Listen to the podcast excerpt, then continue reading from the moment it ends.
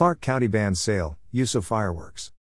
The county has met the established criteria outlined in the Clark County Code, which can result in extreme fire danger. Clark County has banned the sale and use of fireworks in the unincorporated area beginning today, Tuesday, June 29, through midnight July 4 when use of fireworks would normally end.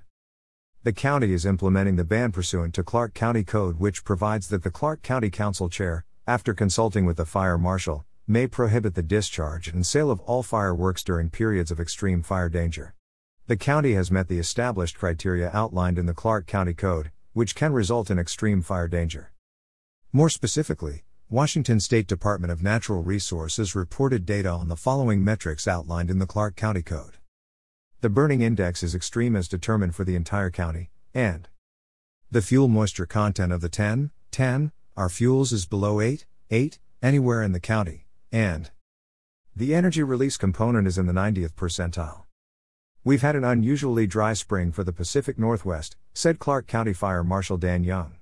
That coupled with a record breaking heat wave led to conditions that increase our fire danger risk in Clark County.